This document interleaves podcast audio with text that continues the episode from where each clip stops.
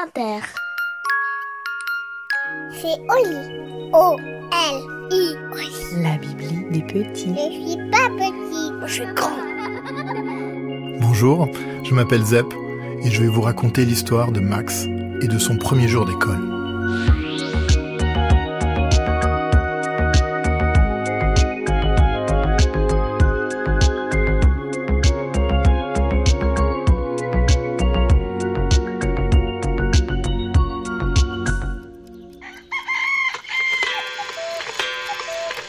Ce matin, c'était le pire matin du monde pour Max. Il devait aller à l'école. C'était son premier jour d'école. L'école, il n'en savait pas grand-chose, à part une, c'est que c'était à l'extérieur, en dehors de la maison, et qu'il devait y aller tout seul. Max n'était pas rassuré. Il était rongé d'inquiétude. Il n'en avait pas dormi de toute la nuit. Bref, il flippait grave. Parce que le monde extérieur, il le connaissait. Tous les soirs, papa et maman regardaient le journal télé. On n'y parlait que du monde extérieur. Il y avait la guerre du monde extérieur, les bombes du monde extérieur, les attentats du monde extérieur, le terrorisme du monde extérieur, des gens qui mouraient sur des bateaux, dans des voitures, dans des avions, que des trucs qui faisaient peur. Maman, elle l'avait déjà emmené se promener vers l'école. Et il avait regardé les enfants de la cour. Eh bien, ils avaient tous des têtes de monde extérieur. Des vraies têtes de méchants de tireurs de cheveux, de voleurs de jouets, de coupeurs de tête et d'arracheurs de zizi. Ils criaient, ils couraient dans tous les sens. C'était la guerre. Et aujourd'hui, qui est-ce qui allait être leur prochaine victime? Max. Pauvre Max. Jeté en pâture dans la cour des zombies de l'école. Il avait supplié ses parents. Et si je range ma chambre? Et si je promets d'être le plus obéissant du monde? Si, si je prends mon bain sans rouspéter Si je range mes chaussettes? Rien à faire. Papa et maman étaient intraitables, comme le président au journal télé. Ils ne négociaient pas. Max était foutu.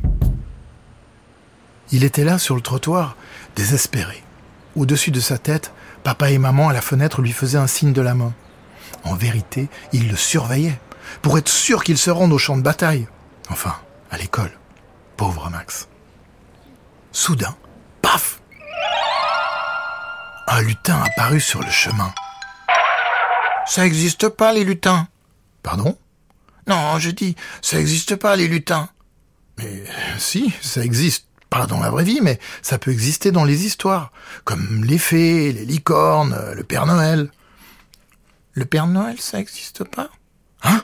Non, si, non, non, c'est un mauvais exemple. Le Père Noël, bien sûr. Le Père Noël, on, le, connaît tous, avec sa barbe. C'est un copain. Non, les lutins, c'est ce que je voulais dire, c'est que c'est comme les fées, les licornes, les, les.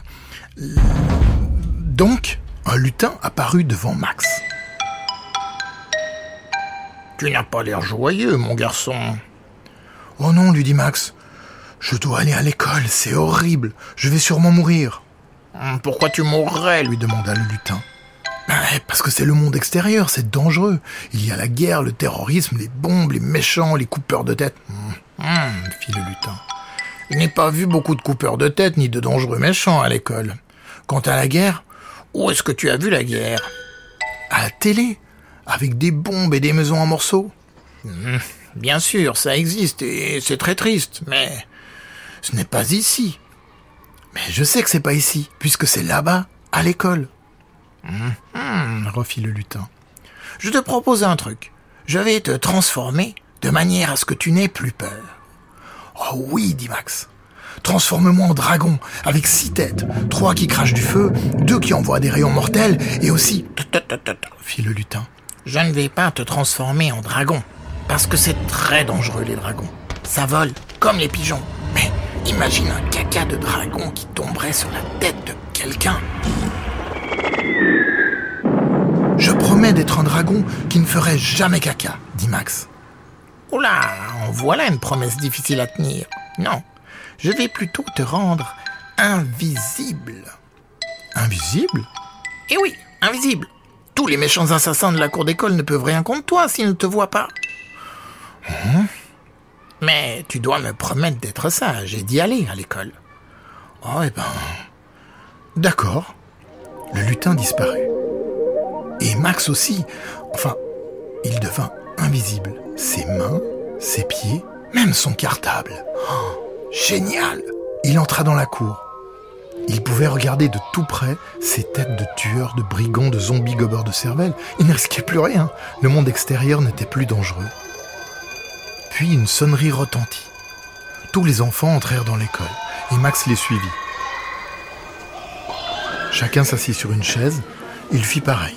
Mais comme on ne le voyait pas, un autre enfant s'assit sur lui et trébucha. Ça déclencha un éclat de rire général et la maîtresse demanda à tout le monde de se taire. Silence les enfants Max laissa la chaise à son camarade et resta debout, toujours invisible. Le garçon qui avait hérité de sa place se mit à parler avec son voisin. La maîtresse les fit taire Ça suffit et ils échangèrent un clin d'œil. Max se sentit complice aussi et il leur envoya un clin d'œil, invisible. Au pupitre, juste devant, il y avait une fille avec une longue tresse. Max la trouva jolie. La fille, pas la tresse. Enfin, la tresse était jolie aussi. Et puis ce fut la récré. Max resta près de la fille à la tresse, qui s'appelait Zoé. Elle parlait avec les autres filles. Il est mignon, Balthazar. Moi, je préfère Charles. Max pensa, c'est parce que vous ne m'avez pas vu. Cette pensée l'amusa, puis l'attrista. Zoé ne le trouverait jamais mignon si elle ne le voyait pas. Il s'en alla vers un groupe de garçons et de filles qui jouaient au foot. Max avait déjà vu ça à la télé, et il avait même fait des matchs avec papa, sur la console. Il se mit à jouer avec eux. Il courait derrière le ballon. Il allait shooter, mais un autre joueur arriva et comme il ne le voyait pas, bam, il le percuta. Il le fit voltiger deux mètres plus loin. Et oui, il vaut mieux éviter le foot lorsque vous êtes invisible. Plus loin, deux filles rigolaient en dessinant dans leur cahier. Max voulut rigoler avec elles. Il savait bien dessiner, Max. Surtout un gros chat à lunettes qu'il avait nommé Patapoufette. Mais son crayon invisible sur son cahier invisible faisait un dessin invisible. La cloche a sonné la fin de la récré. Tout le monde est retourné en classe, Max aussi. Ensuite, la maîtresse a fait des groupes de trois pour faire le jeu des présentations. Salut, je m'appelle Elsa et j'aime la danse et je veux être aussi euh, parachutiste. Max, évidemment, ne fut pris dans aucun groupe. Il écouta tout ce que dirent les autres. Et c'était très bizarre. Pas un ne voulait devenir étrangleur, ni assassin ou lanceur de bombes. Pas un qui aimait couper la tête de son voisin ou faire la guerre. C'était un monde extérieur, mais pas du tout comme celui des infos, où on ne parlait jamais de ceux qui aiment le parachutisme ou qui savent cuisiner la tarte aux abricots. Alors il dit juste à haute voix Salut, je m'appelle Max. J'aime pas trop le journal télé, mais je sais dessiner les chats à lunettes.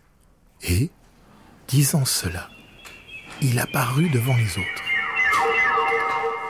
Zoé lui répondit Salut Max il vit alors qu'il avait déchiré son pantalon en tombant au foot. Il rigola. Max ne revit plus jamais le lutin, même si parfois, lors du test de gymnastique ou du rendez-vous chez le dentiste, il aurait bien aimé pouvoir encore une fois être invisible. Ce jour-là, Max rentra chez lui plus léger, en ayant appris deux choses. Un, le monde extérieur est bien plus chouette qu'à la télé. Deux, il était peuplé d'enfants comme lui, ou presque parce qu'il y avait aussi des filles avec des tresses. Par contre, il n'avait pas pu savoir si Zoé le trouvait mignon. Mais on ne pouvait pas tout apprendre le premier jour.